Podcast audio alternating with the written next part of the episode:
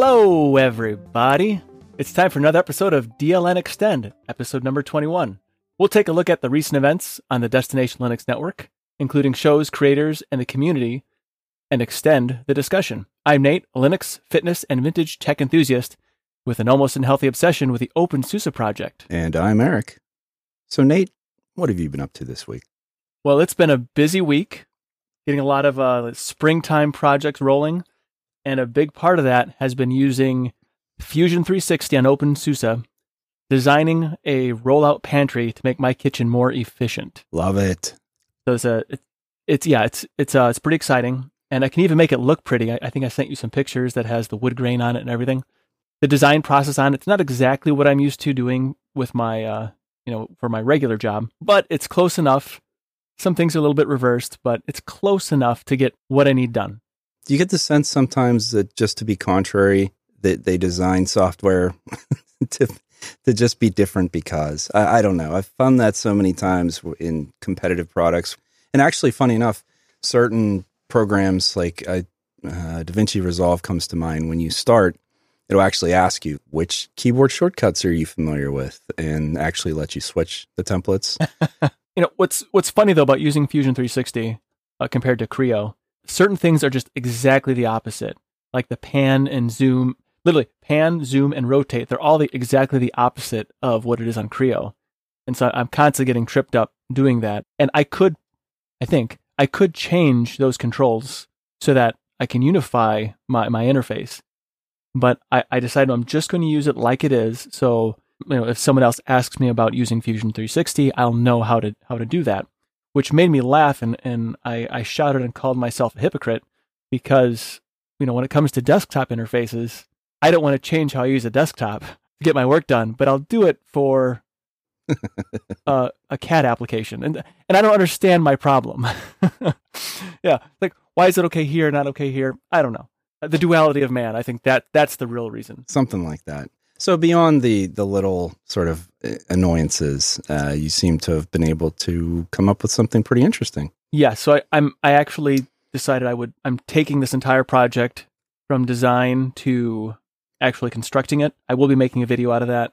When I'll actually publish it, I'm not sure, but I am going to make a video out of it. So I've recorded the design process, and I want to start to record the the process of actually doing the drawing and then that's when I found out that Fusion 360 doing drawings in Linux uh, is rather broken.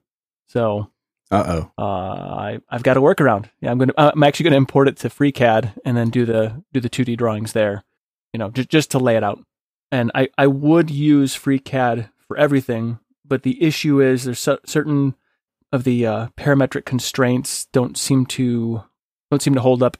So if I change a dimension of something early in the tree, the model tree, it will cause everything else to break uh, further on. And Fusion 360 seems to be more tolerant to to such things. And also, Fusion 360 is closer to what I'm used to, and it, it, there's a lot of thing, a lot of little things that it does. Now, that doesn't mean I don't, you know, I'm not still trying to use FreeCAD, but just for me personally, it's just not quite, I'm not quite able to do what I what I want to do and as quickly. And I, and I think we talked about this before, but it's so easy. Fusion 360 is so easy to use the, the different features on it that from not watching a single video on how to use it, just by the way the buttons are laid out and, and how the tools work and the little and little like uh, little menus and such, I was able to design uh, something, you know, which which would have probably taken me taken me maybe an you know half an hour to do in Creo, which is what I use every day. It took me about forty five minutes to do in Fusion 360, and that's learning everything, maybe an hour. But yeah, so so that's how easy it was, and that actually took me many hours and not actually completing it in FreeCAD. Not to say, you know, just it's just how it didn't didn't quite work with me. Essentially, is the problem. Yeah. Well, and I thought you were going to say like many hours in uh, 45 minutes or, or maybe an hour, and a lot of that is just the adjustment. So I'm I'm assuming that future projects you would be probably a little more um, efficient or at least know your way around. But that's great that it was intuitive enough that you were able to just get in there and start doing what what you do. That's that's a, I think that's the right. the mark of a well designed piece of software. Yeah, I agree. Something that just intuitively makes sense. And actually, Creo does not intuitively make sense. Like if you jump into that one, that one's pretty convoluted actually. But once you understand how it works and how to pull the switches and flip the triggers, it's, it's very quick to use and, and how they do things, it's it's a very quick process. But it, it crashes slowly. So if you start to crash in, in Creo, you don't know for a Oh while. my. And then it, yeah, it's one of those to ser- save early, save often. anyway, but yeah, so I- I'm really excited. Tomorrow, I'm going. I I, I finished the design process. I I will. I have to just kind of lay it out. I, just want to do a drawing on it, just so because it's for me. You know, when you're when you're actually working with cutting the wood and everything else, it's nice to have the drawing right there to kind of guide me, rather than have a laptop sitting there getting sawdust on it. So suppose I could use a tablet, but I don't want to do that. Now, that- now that I think that I could use a tablet because there's a Fusion 360 app that can tie in and everything too. But I'm just going to print it. Well, but I assume unless you're making adjustments as you go, you really that's kind of overkill. it is. It would be overkill. I mean, sure, it would be So. cooler. kind of cool. Yeah, way cooler. Is that a piece of paper? So actually, I'm, I'm going to look into that now. Now that I've now that I've just said that, uh, because I'm I'm I'm going to see if that actually might be a better way to go. So we'll see how that goes. Could be a total fail, but you know, at least I tried. and then you'll know. So Eric, what have you been up to? Well, I actually took a bit of a break from desktop Linux over the last week or so and um, looked into some of the pros and cons of virtual machines, virtual environments, containers. So I was looking at uh, LXD in particular. It's just not something I've spent much time with. That's a pretty common the the, vir- the idea of a virtual environment is a is a pretty common thing, particularly in like web hosting. Just not something I had done personally on my own system. So I did a bunch of testing with that. And I've been using things like containers like Docker and, things like that for a while. It's it's interesting because uh, I think with anything you you learn as much as you need to. So the practicality of the knowledge that you acquire and like how deep do I have to go? It's just fun sometimes to go beyond what you already know. I took the example of of just building a local web instance on something and it's I usually use a virtual machine and just have multiple virtual machines for different things I do. Then I thought, well, let's see what the LXD or you know virtual environments, how that might work. The thing with a virtual machine is it's it's kind of a uh, predetermined entity where you give it a certain amount of processor cores and memory, disk space. Yeah, that's what I'm I'm most familiar with are, are virtual machines. You, you're generally using like KVM, QEMU, whatever. So I understand that one, and I've only played around with Docker, and so I, I kind of understand that one. It seems like a it's like a self-contained, like but not a full environment, but just kind of a, a little bit of a, a slice of a computer, I guess. I, I I really know how to define that actually. virtual machines, I think everybody's pretty comfortable with that concept at this point. It's just literally a virtualized piece of hardware, for lack of a better way to say it, because it's you're determining the amount of resources that it gets, and then those resources are tied to that machine, and it doesn't necessarily scale. And I'm talking about like desktop grade stuff here. I mean, there's virtualization that is way more advanced. And the difference then with something like a virtual environment is like LXD, unless you set a limit, it can just use the resources of your system. So, for example, if you spin up a virtual environment and you don't limit it, it sees all of the resources of your system. So, you know, if I have 16 gigs of memory, theoretically, it could use all 16 gigs of it if it needed to. It sees what's available, so it wouldn't just gobble it up, or how how does that work? Well, your your operating system is still going to control ultimately the the hardware resources. So there's still a layer. It's it's it's abstracted up into the virtual environment, but it's it's kind of interesting. So my thought process was instead of having to be rigid about a virtual machine and predetermining these things that if it could be more dynamic and use less resources when it doesn't need them. And that that's kind of the advantage of a virtual environment is that you can have a lot of them running because at any given time they're not going to be using as much resources as let's say you know if you have let's say 16 gigs of RAM or 8 gigs of RAM and each virtual machine has 1 or 2 gigs of memory obviously you can only run a few of them before you start running out of memory a virtual environment will use as much memory as it needs so you could theoretically have a dozen of them running you're not setting and saying like when this thing starts it just automatically gets allocated two gigs of, of RAM. It just starts and whatever RAM it needs, it takes. And you can limit that. so that it doesn't overstep and that you don't run out of resources. But you know, it's not using more than it needs at any given time. So therefore, in terms of like scalability, or let's say uh, it, it works better than a virtual machine, which is why something like shared web hosting, where they might have you know a lot of different virtual environments on a piece of hardware and then limit that to the amount of memory it can take So what is a what is the delineation between a virtual environment and a container? Because to me, a virtual environment sounds like a container. So the difference is a virtual environment is still a virtualized operating system. So it's it's still you know it's still an instance of something ubuntu you know fedora red hat suse whatever. It's it still has an underlying full system if you will. Okay. Whereas something like Docker has a virtualization layer, and the layer itself, the the Docker, the uh, container engine manages all of that part of it, and the container itself can be literally just the thing. So if it's a a web server, if it's a database server, if it's you know whatever that thing is, it, that's just that container. So it's usually a single purpose container. Normally in practice, what you see is that it's one container per function or software Right. Okay. versus a virtual environment where it is virtualized in a different way, but it's still. I'm, I'm butchering this, and I apologize for for anyone who knows all the proper terminology. That's kind of the the major difference. So Dockers are are a little cleaner in that sense. Uh, Docker containers are a little cleaner, but they're also much more ethereal, meaning that the intent is that you spin it up, you pass it some parameters, you can attach storage, you can attach network, you can um, make it so that they can communicate with each other, but it's very much self-contained and also, you know, you can literally just destroy it versus something like a vir- virtual environment. You've got everything set up in one container, I guess for lack of a better way to say it. Those things are part of a larger whole versus Docker containers, which they themselves are just pieces. And you can pull and push those pieces in and out as needed uh, take it down, spin it back up. The beauty of that is there's very little overhead in doing that. So if you need a new Apache web server, you literally just spin up a container for it, pass it whatever parameters you need, and it's just there. Versus a, a virtual environment, you, you know, you're probably limited to that one instance of that piece of software.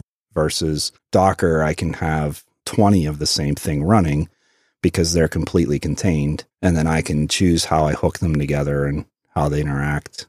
I don't know if I'm doing a good job of explaining this or not. That makes sense. I, there's there's a couple of Docker things that I've gone so far as download them and then run them, and then that was it.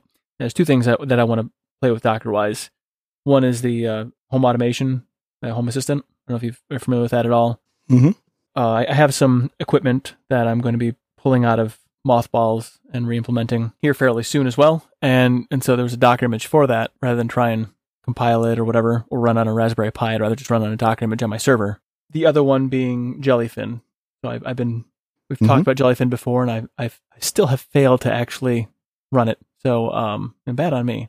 But that's another one, another Docker image that I that I want to uh, you know spin up. But the uh, the thing that I don't know is yet I, they don't need to interact with anything other than uh, can I point them to like a folder on the on the host system? Usually, when you're getting an image, like when you download something like Nextcloud, it's pre configured to operate properly. So, your question about access to storage or stuff like that, like that's just baked into it because it would make no sense to run it and have it run one time. You do all the configuration, and then when you shut it off, it just forgets all of that. Gotcha. Well, if I have questions when I start doing some things, I'm just gonna you know bother you. bother away. Anytime someone asks me a question, I usually end up learning something because I I'll have this sense of confidence that yeah, I know how to do that. And then if I need to explain something to someone else, all of a sudden it's like, oh, gives me an opportunity to improve. Well, that's very that's that's some neat stuff that you're doing. The virtual environments and the doc containers are, are a lot of my experience range, but I, I got the virtual machine piece, so it's it's neat. There's there's just so much to learn. It seems like you know when when I think I kind of got the virtual machine thing understood, then people are throwing these containers and virtual environments at me. like, whoa, what is this? What is this that you're talking about? These these uh Yeah. abstract concepts. Well, and that's what I was alluding to with being sort of an old dog when it comes to this, because my mind is still fixed in that that old machine based world. If you have that foundational information, I think it helps. But ultimately, it, it is a different skill set, different way to think about it. It felt good to dig into something and really dig deep and, and get a chance to focus on it. Time well spent. I certainly enjoyed doing it. Hopefully, I can apply some of what I learned to uh, to my life and my business and make things better and easier. And it's nice for me you know, to have an expert in my back pocket of sorts.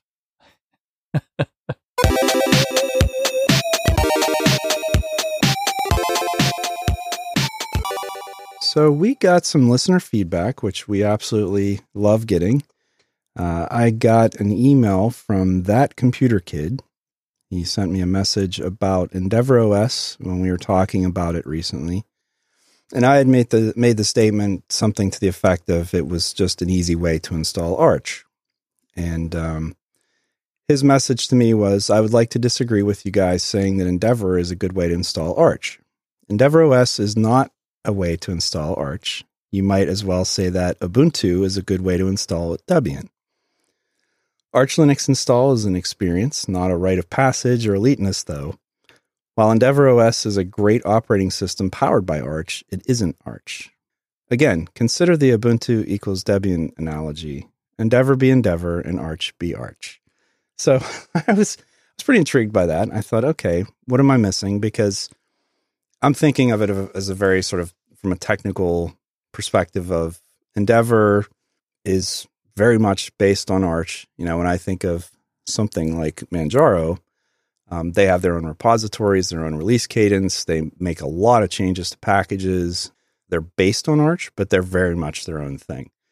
So my reply to him was essentially that, and I won't read it verbatim, but I, I essentially said that where yes, Endeavour OS is not just installing Arch, but I looked at an install of Cinnamon on Endeavour just to check this, and there is an Endeavour OS repo uh, that had been through GitHub, and now they have their own. As of the April release, they also have the option of a private repo. But I could only find 12 packages that it installs. And so you're talking a system of thousands of packages, and almost all of them, I mean, well over 95%, I would say, are coming from the Arch repos or the AUR.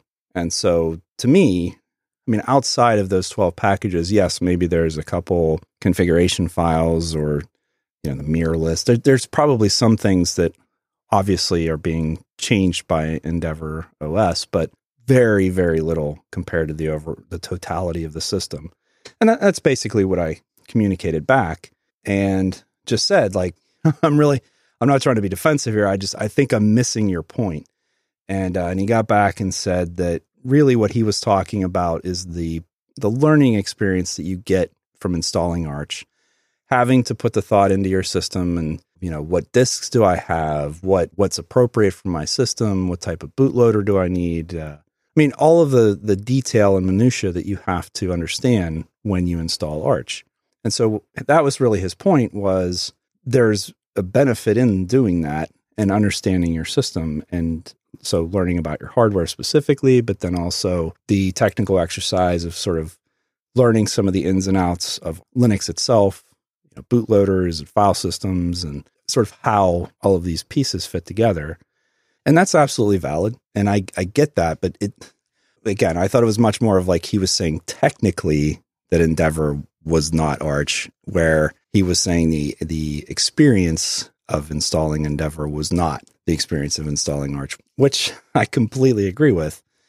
And, you know, we went back and forth about five times and it was a great discussion. I'm really glad that he wrote in, uh, wrote to me and, and we talked about this. And eventually my answer back to him was, I get all that and I'm lazy. to me, and uh, Endeavour's great because I can just boot into a live environment, pick the desktop I want, partition my disks, and just get on with my life. And there's still a considerable amount of customization that has to happen after that. So, unlike something like Manjaro, where they do a lot of the system configuration for you in terms of just, you know, all the behind the scenes things that you normally have to do with Arch. Manjaro is doing a large percentage, if not most of that, versus, yeah, Endeavour does configure some things. They let you, they give you ways to set your mirror list and install drivers and some things like that. But ultimately, I find that Endeavour, I still have a lot of work to do to set everything up the way I want it to be. Like, I, I'm willing to do all of that. It's the install part that I just, I don't have the patience, honestly. And uh, yeah, I, I don't know if Right. that's laziness or, or what. So, you know, looking at the emails, I, I was trying to understand because my understanding of Arch is not the process by which you install a system, but Arch being the system that you're running.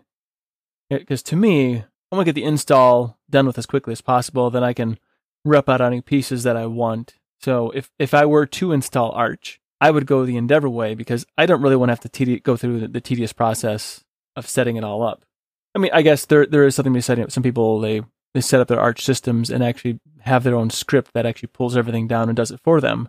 But then I would question, then that must not be Arch because you have a script. So that script is you know whatever you call yourself, I suppose. not based on his logic. Yeah. I mean, based on his logic, I would agree that's with what I- that. right. So that wouldn't be Arch if you create your own script. That would be Cubicle Nate OS if I built my own Arch script, which would be a terrible OS and probably inconsistent and uh, you know not show up, not want to show up for work sometimes. But anyway, I, I understand his point. But uh, to me, Arch is the the core system that's running. But then I guess in a way, maybe he's saying Arch is a very personal thing as opposed to a a general thing. It says uh, Arch could be is, is whatever you make of it. You know, Arch is your is a personal expression of how you want to run a Linux system, I suppose. he has a very valid point. If you don't understand the fundamentals of Linux, I, I think it's a great way. You're not going to learn everything, but you're you're going to learn a bunch about if you install something and it's a systemd service, Arch isn't going to enable it and start it for you. You need to know that I need to enable it and start it. You need to know how to do that. You don't need to know that if you run certain distributions, and that's fine. That's what they're there for. But if you have an interest and you're trying to actually learn sysadmin or or ju- just learn, you know, how the system works, then that is a useful experience. Installation is really very much just setting the stage with something like Arch, where you've laid out, you know, what we were just talking about virtual machines. I mean, you, you've just kind of you've given it the resources, you've told it where to go, you've accounted for different pieces of hardware and how the environment needs to operate if the video drivers like there there are absolutely parts of that that are important to understand but even with something like Endeavour OS doing that for you after you get in there to me that's where all the opportunity lies in customizing your system so all of the decisions that Ubuntu or Manjaro or any other let's say more packaged or predetermined distribution is going to do for you, Arch doesn't do that. And that's where it comes down to if you want to print, you have to install cups. And if you want to, you know, ev- everything you want to do with the system, you have to proactively make that choice versus other distributions where those choices have been made for you. And I would say that probably for most people, that's good because they don't have to spend the time doing that. But certainly, there are lots of people who appreciate the fact that nothing is there and nothing is predetermined or decided for them. And it's up to them to take the steps to make the system work the way they want it to.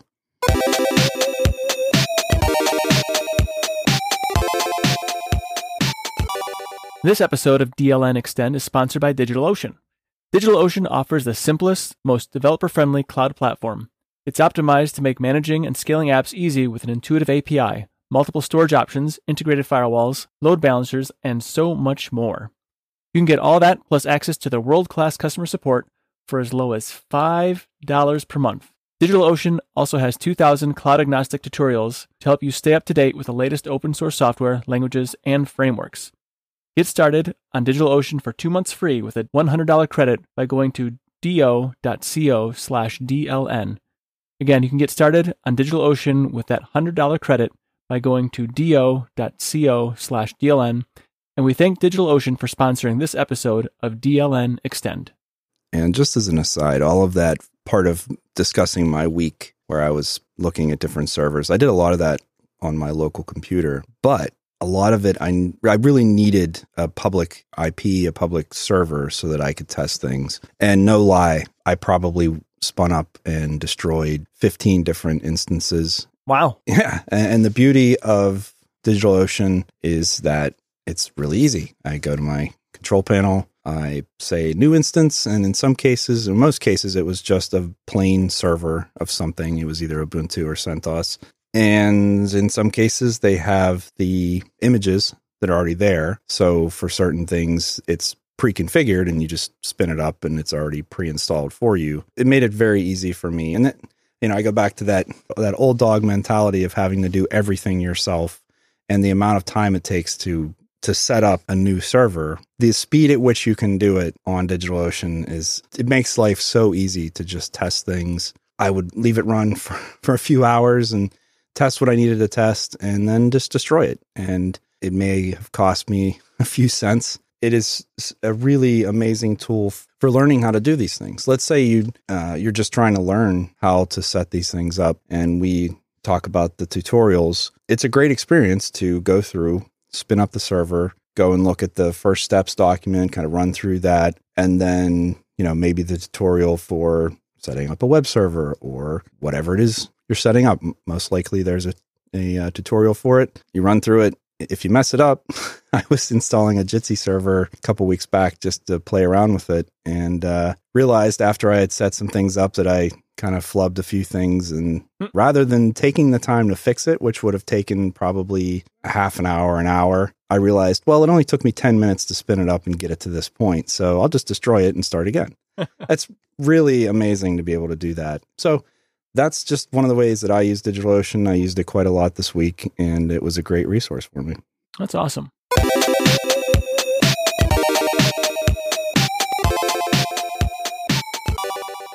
In our DLN community focus for this week, there was a post that Ryan actually put in the jobs board. There's a jobs board section of the discourse forum.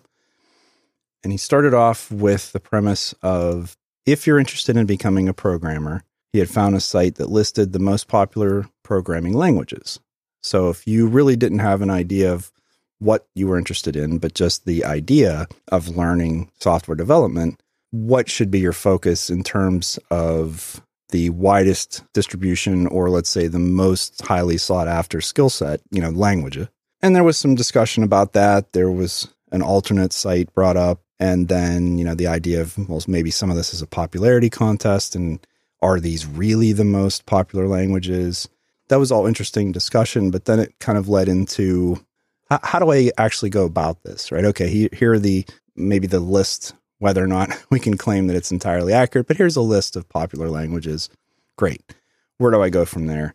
And I actually chimed in and asked about my experience, which has been I have a general interest in software development. I am proficient in a few languages in terms of being able to debug code and make very simple changes, but in terms of actually developing something, I am not a developer. I've never really had the application, and I think that's what it comes down to is I have the aptitude and I have the interest, but I don't have the outlet. And so I don't have a place to take this knowledge if I take the time to learn it. And I've been through so many different, you know, tutorials and courses and they're interesting as I do them. And then I get through and inevitably at the end you create some project and I get through that and and I even riff on it a little bit and come up with my own ways of doing things and make sure I really understand it. But then I end up at the end of it not having a place to go with that knowledge. And then if I don't use it within, you know, a month or two, that's it. It's gone. And if you don't put something into practice, then it's like learning five chords on the guitar and saying you know how to play the guitar. Like you don't know yeah, you know five chords. yeah, exactly. And, and so my question came down to okay, this that's always been my problem. Like how how do I get past that? And is this the type of thing where instead of trying to learn this from the ground up and the, all the theory. Should I find something like maybe an open source project that's written in a language that I'm interested in, and then actually get in there and try to solve a problem or you know work on something that already exists so that I'm I'm looking at someone else's code and and needing to okay, I see this line here. I don't know what that means or what it does. Go and research and say, okay, what, how does this work? What is this doing? How does it fit into the larger whole? I just, I really wanted to call attention to the fact that uh, Eric Londo, who's uh, who's behind Linux Plus Plus, and we're to talk about him in a, in a few minutes. But uh, he wrote back just an excellent response to that question, and uh, and did say that yes, that is a really great way to do it because if you jump into a project, you have a couple things going for you at that point. One is, like I said, it's existing code, and you are looking at very specific things in that code and then trying to interpret and understand how it fits into the larger whole. And um, and and so you're not just starting with you know the the beginnings of a program. You're actually needing to jump in and learn a larger context and more complex things right away, which I think would be would hold my interest a little more. And if I thought at the end of that I was actually able to contribute something, then I would probably find that more rewarding than just doing yet another task manager application or, or hello world mm-hmm. or something like that. And uh, and so he he uh, he said that is a good idea.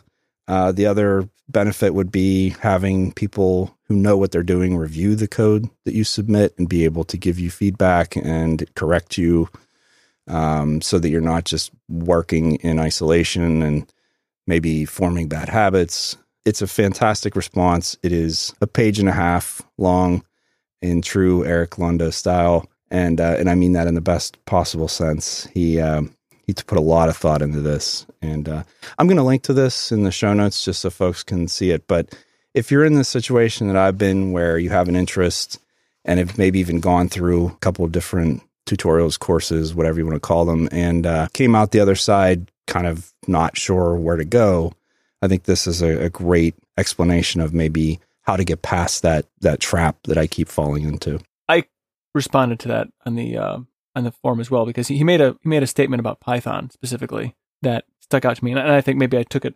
I didn't fully understand maybe what he was saying, but he said that you know Python is pretty close to English and it can be used for basically anything these days.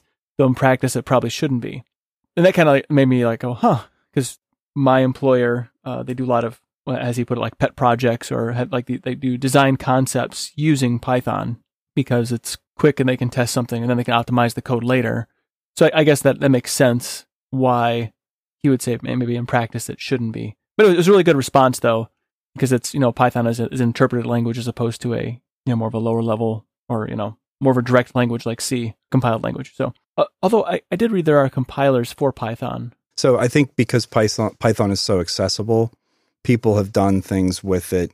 And, and you're right. I think if you're prototyping, if you are testing a concept, if you are um, you know, if you have team members that are proficient in Python, and then maybe it's a certain skill set of other developers to, uh, you know, to work in those those more, let's say, applied or complex or you know, however you want to say that. I'm not trying to belittle Python by any stretch of the imagination, but it's it's extensible, and I think that's what he's kind of talking about. Is you can do so much with it, um, and right. maybe leads people into putting it into production in a way that it maybe isn't the best uh, application of that. You know, you've right. gone beyond the uh, the prototyping and the and now you're you know like you said maybe now it's time like this is a this is something we're going to pursue in a in a long term way that maybe Python isn't the best language for that. But again, I don't know. I think this might help me get past that.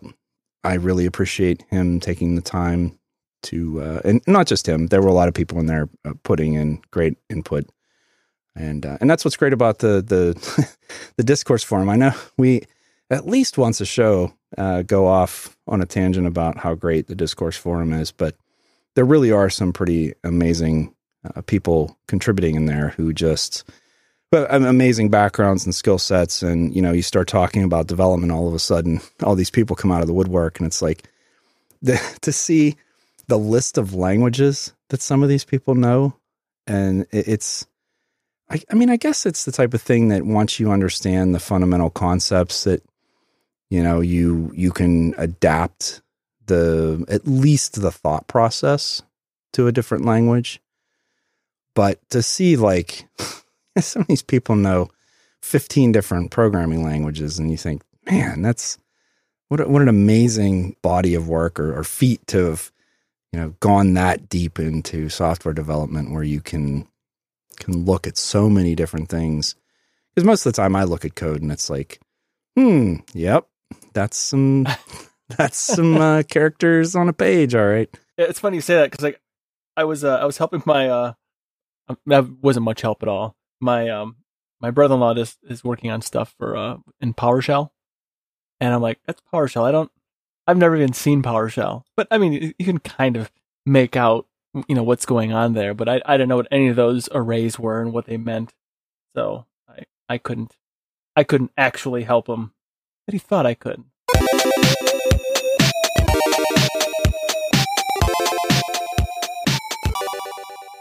And you just heard me mention Linux Plus Plus. I'm not sure if we actually, I, I think I may have announced it when we talked about front page Linux, but uh, Linux Plus Plus, uh, Eric Londo had started that on Medium. Michael and I had, talked to him and said, you know, we're we're working on a on a news site. Well, not not just news, but a, you know, a, a site focused on written content. And uh, would you be interested in uh, you know contributing there?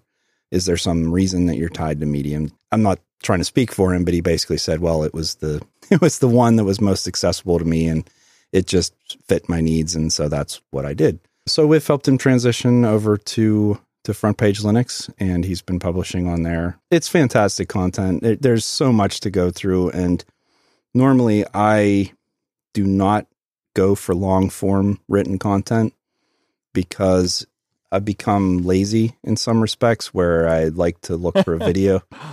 I do. I mean, I, I there's something about video that is it's there's that sort of usually some sort of personality behind it, and you can kind of, for better for worse, you kind of judge the person and and have a sense of like their mastery of something. And not that you can't do that with the written word, but um, there's just something that's much more uh, immediate about that.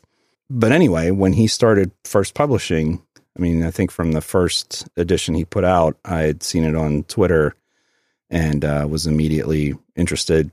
And it's just it's great content. He he's able to write and be concise yet not have it be very dry. Like he he introduces a you know personal opinion, but it's all wrapped in you know in fact. A lot of the things he's covering are things that lots of people are covering, but the way he does it and the the way he frames it and the way he's giving all of the background information, I really like that because he doesn't just say, okay, you know, there's a new release of Ubuntu and here's the 10 new things that are in there and here you go. Like he actually gives a lot of like frames it. He he frames it and says not everybody in the world knows what Ubuntu is, so maybe we should give a little bit of context here and it, it feels very much more journalistic than it does fanboyistic which I know that's that's a It's a good term. Like it is, but I'm I'm Istic. Yeah. or maybe the opposite, someone who doesn't like something and they're, and they're criticizing it. Journalism in the sense that it's it's They want to watch things burn. well, I guess impartial is the it might be the wrong word, but it is complete in the sense that he's offering different viewpoints. Anyway, I really enjoy it as you can obviously tell. I could sit here and go on for way longer than I should. If you haven't checked out Linux Plus Plus, you really should go take a look at it. It's it's good stuff.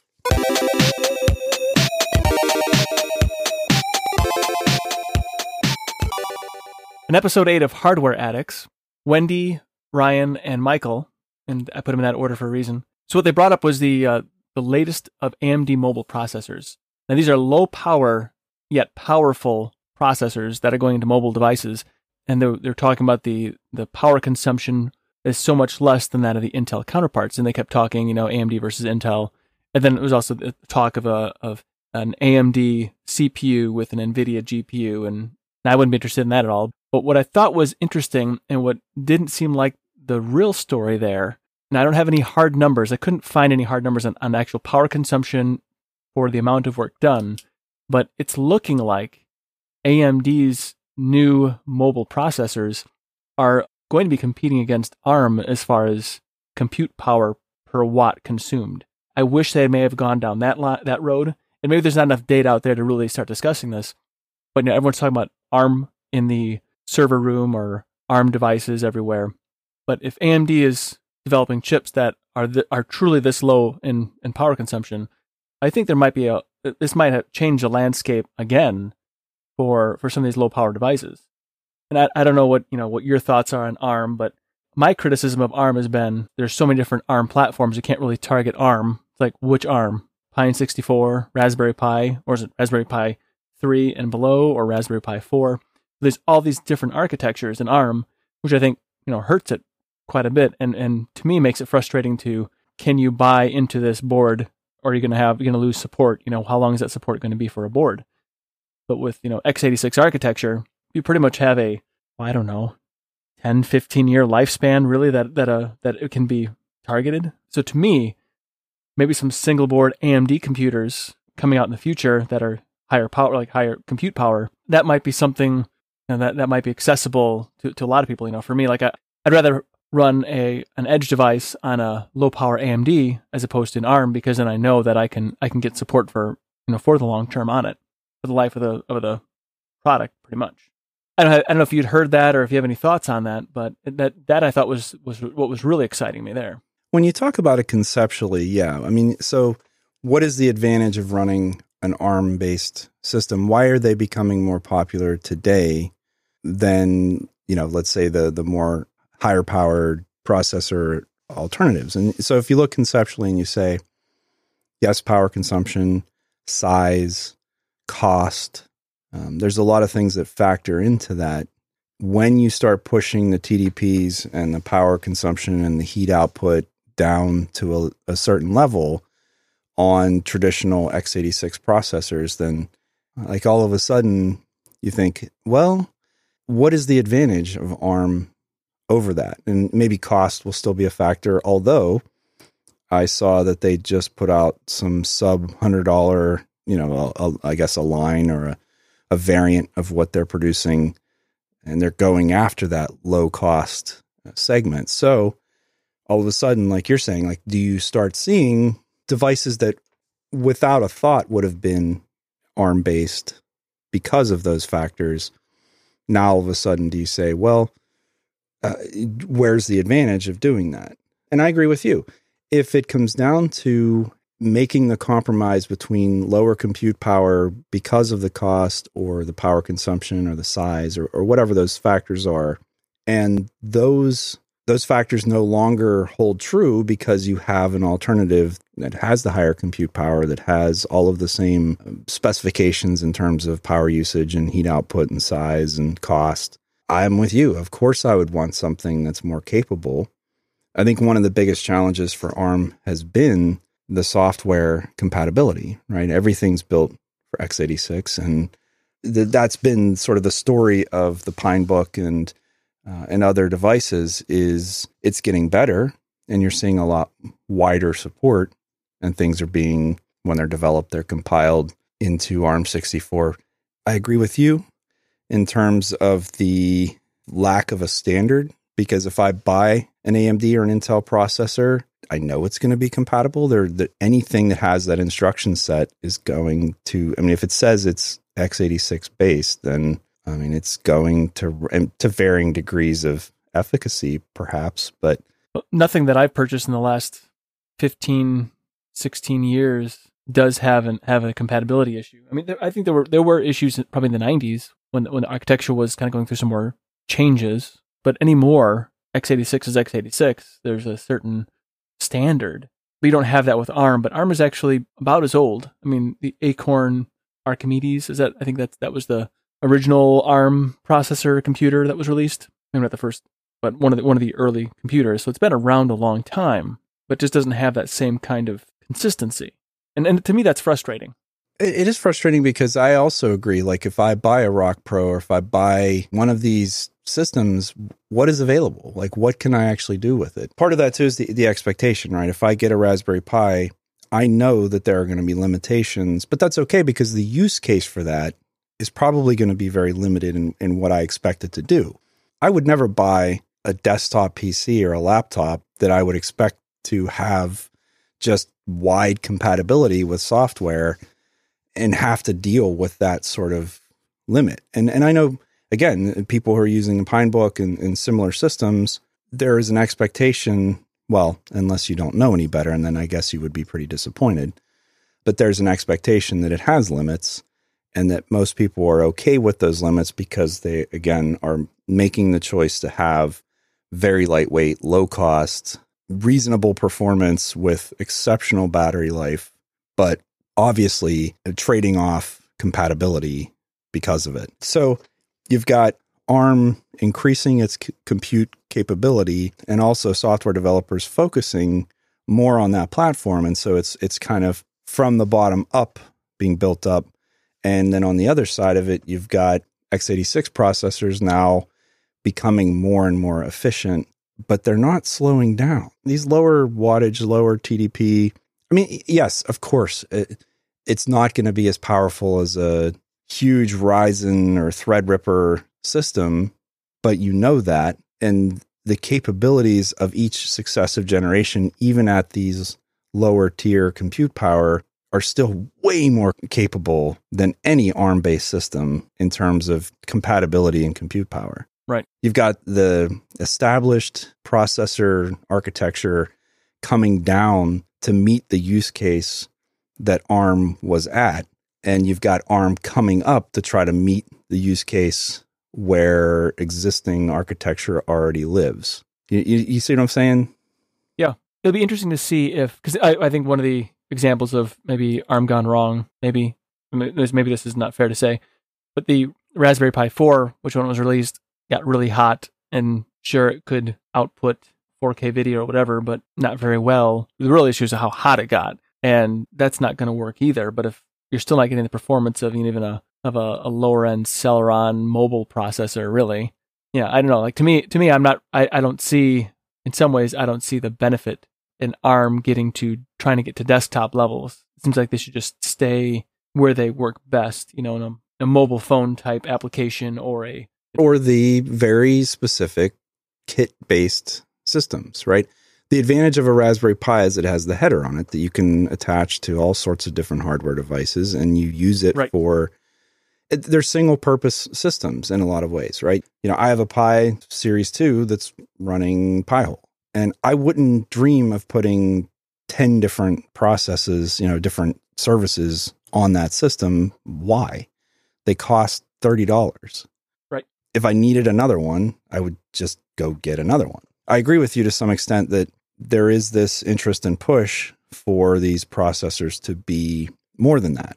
And I don't have a problem with that. Like I, I think the idea of a Pinebook and compatibility and seeing things like Manjaro having a, a release for that and it has its place, but I feel like it's very limited. And if price and performance get to a point on traditional processor architectures, and like you said, if there's a choice between the ARM system or a much more capable processor architecture, then I'd have to have a very specific use case to choose ARM in that instance.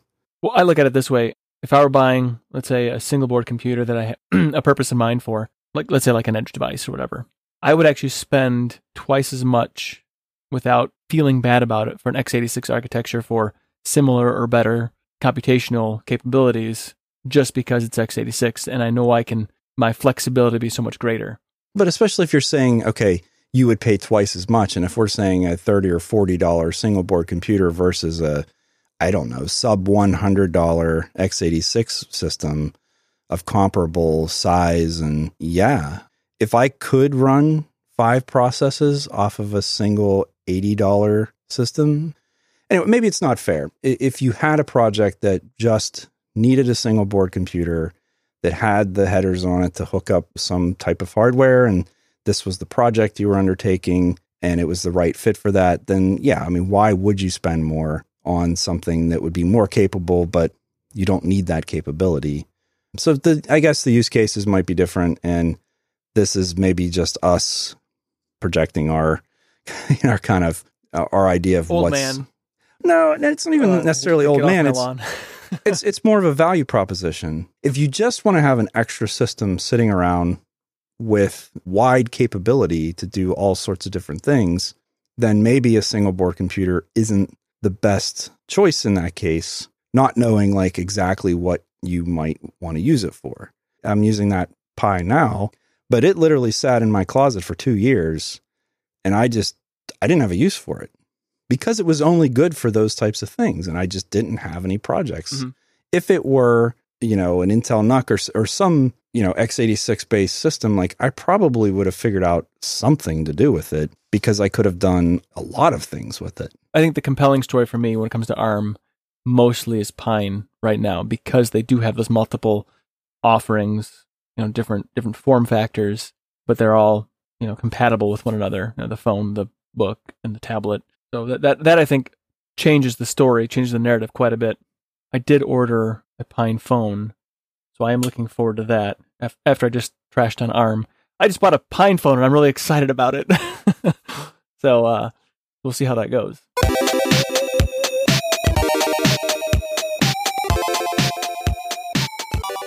Also on hardware addicts, Ryan brought up he uh, he got a USB audio device and and how it but it worked on multiple different operating systems without any kind of you know fussing around with it. And it, it interestingly or not, I've also been looking at some sort of a audio USB audio device as well. A little bit different than than what he's been looking at, what he bought. And because I'm doing a little more with, you know, podcasts and, and I'm I'm dabbling in the YouTube sphere and, and so forth. And I have some other things noodling around in my head. I've been looking at different audio devices as well.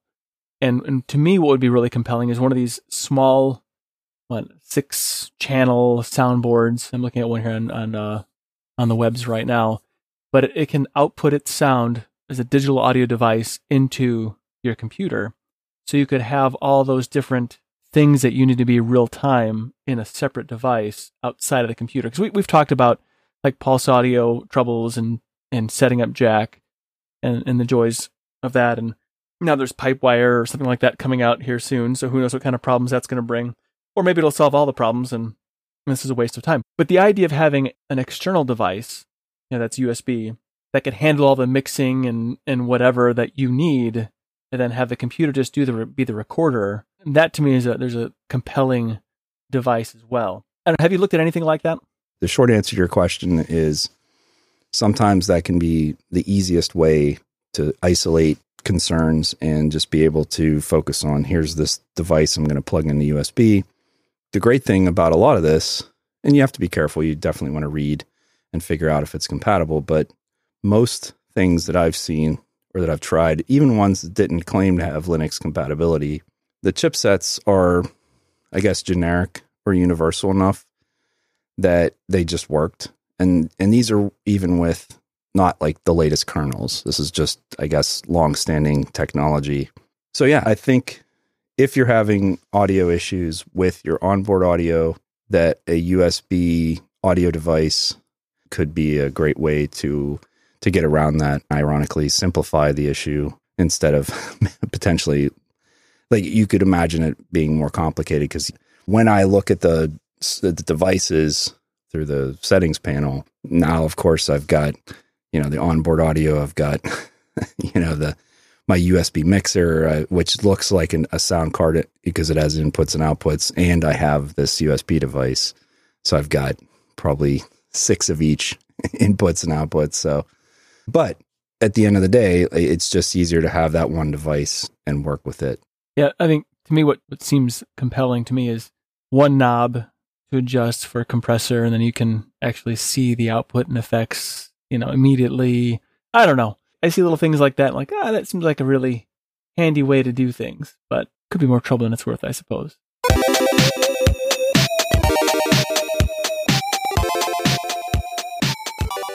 We'd like to continue this discussion with you in any of our forums that we have Telegram, Discourse, Mumble, Discord, or uh, or yeah, you can you can dial up my digits, I suppose. Carrier pigeon. Yeah. smoke signals. Visit the DLN website for information on how to connect to the social channels and also on shows and creators at destinationlinux.network.